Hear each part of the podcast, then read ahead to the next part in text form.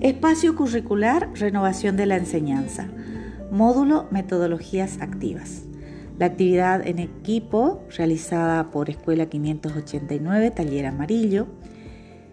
Y la consigna es que luego de leer el material bibliográfico, conversando sobre técnicas y estrategias que se usan y se conocen, María Eugenia, Elba Esther, Griselda Itetí y Mónica Estela coincidimos que no todas las estrategias son apropiadas para cualquier unidad curricular, porque los contenidos se trabajan de acuerdo a los intereses y necesidades de los estudiantes.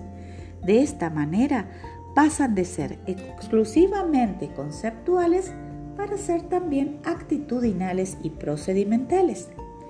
Generalmente, como estrategia motivacional, lo que más se usa son cálculos mentales, juegos, videos, experimentos, trabajos en grupos y excursiones.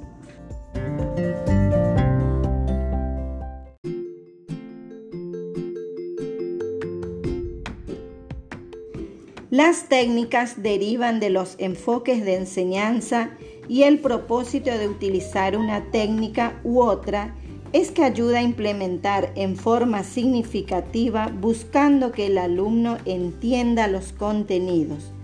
Por ejemplo, me remito a contar lo sucedido en cierta clase de ciencias, cuando los niños leían un texto sobre las plantaciones.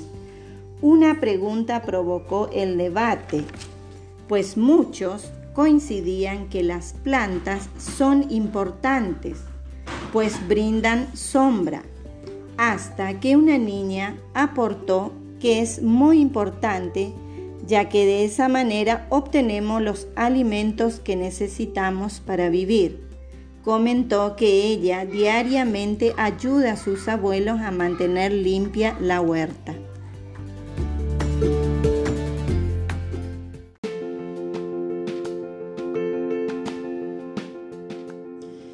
Por otra parte, es posible consensuar métodos institucionalmente con bibliografía base.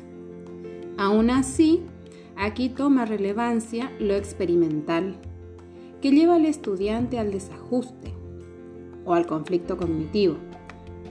La experiencia tendrá como resultado la construcción del conocimiento, donde él será el protagonista, agente activo y responsable de su aprendizaje, siendo el profesor el encargado de guiar el proceso enseñanza-aprendizaje.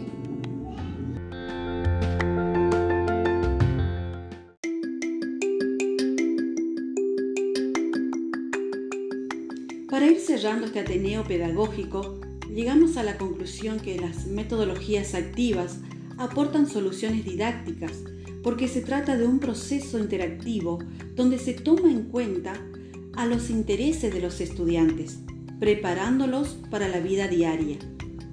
Así, debemos ser conscientes de los cambios que se están produciendo en la sociedad y que se precisan nuevos perfiles profesionales con personas que sepan trabajar en equipo, asumir el liderazgo y que sean creativos y buenos comunicadores.